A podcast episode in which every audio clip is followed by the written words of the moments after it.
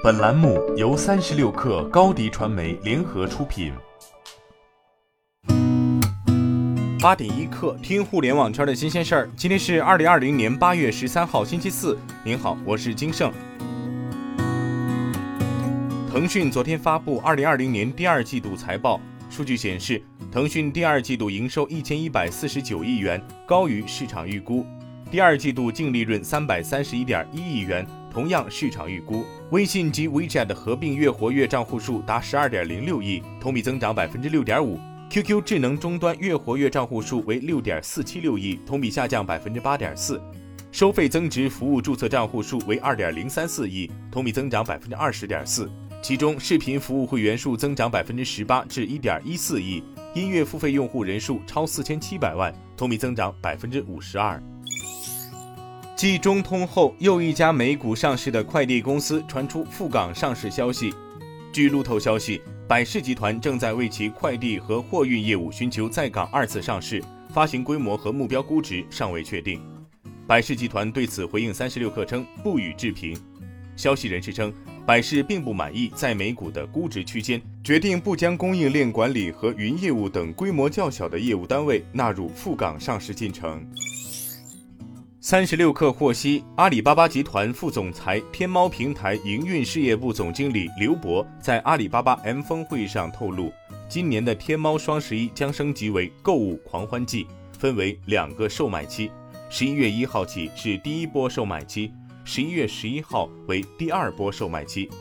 刘博说。今年的天猫双十一，阿里巴巴希望用创新的方式，给中小商家、新国货商家、外贸工厂、产业带商家、农产品商家创造更多增长空间，帮助他们通过今年双十一走出疫情影响，创造更多生意机会。中兴通讯终端事业部总裁倪飞昨天发微博称，中兴将推出全球首款屏下摄像头智能手机。从微博附带的信息来看。这款机型被命名为中兴 A 二十五 G。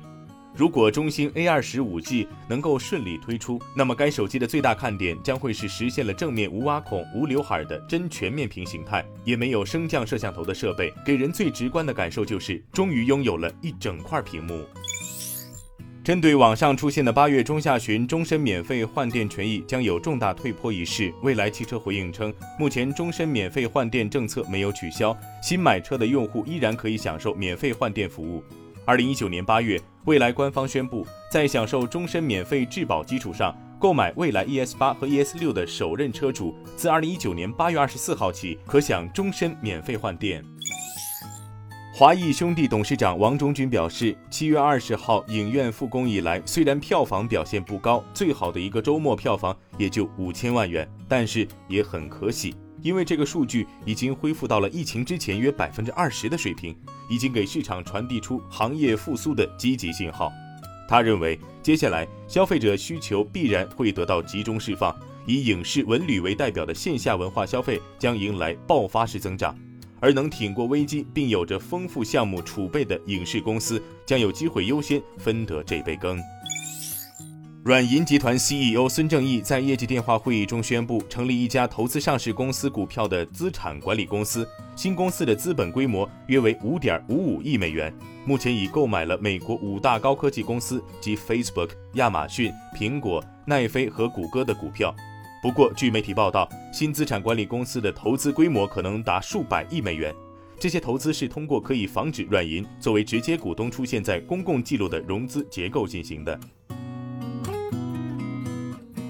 今天咱们就先聊到这儿。编辑崔彦东，我是金盛，八点一刻，咱们明天见。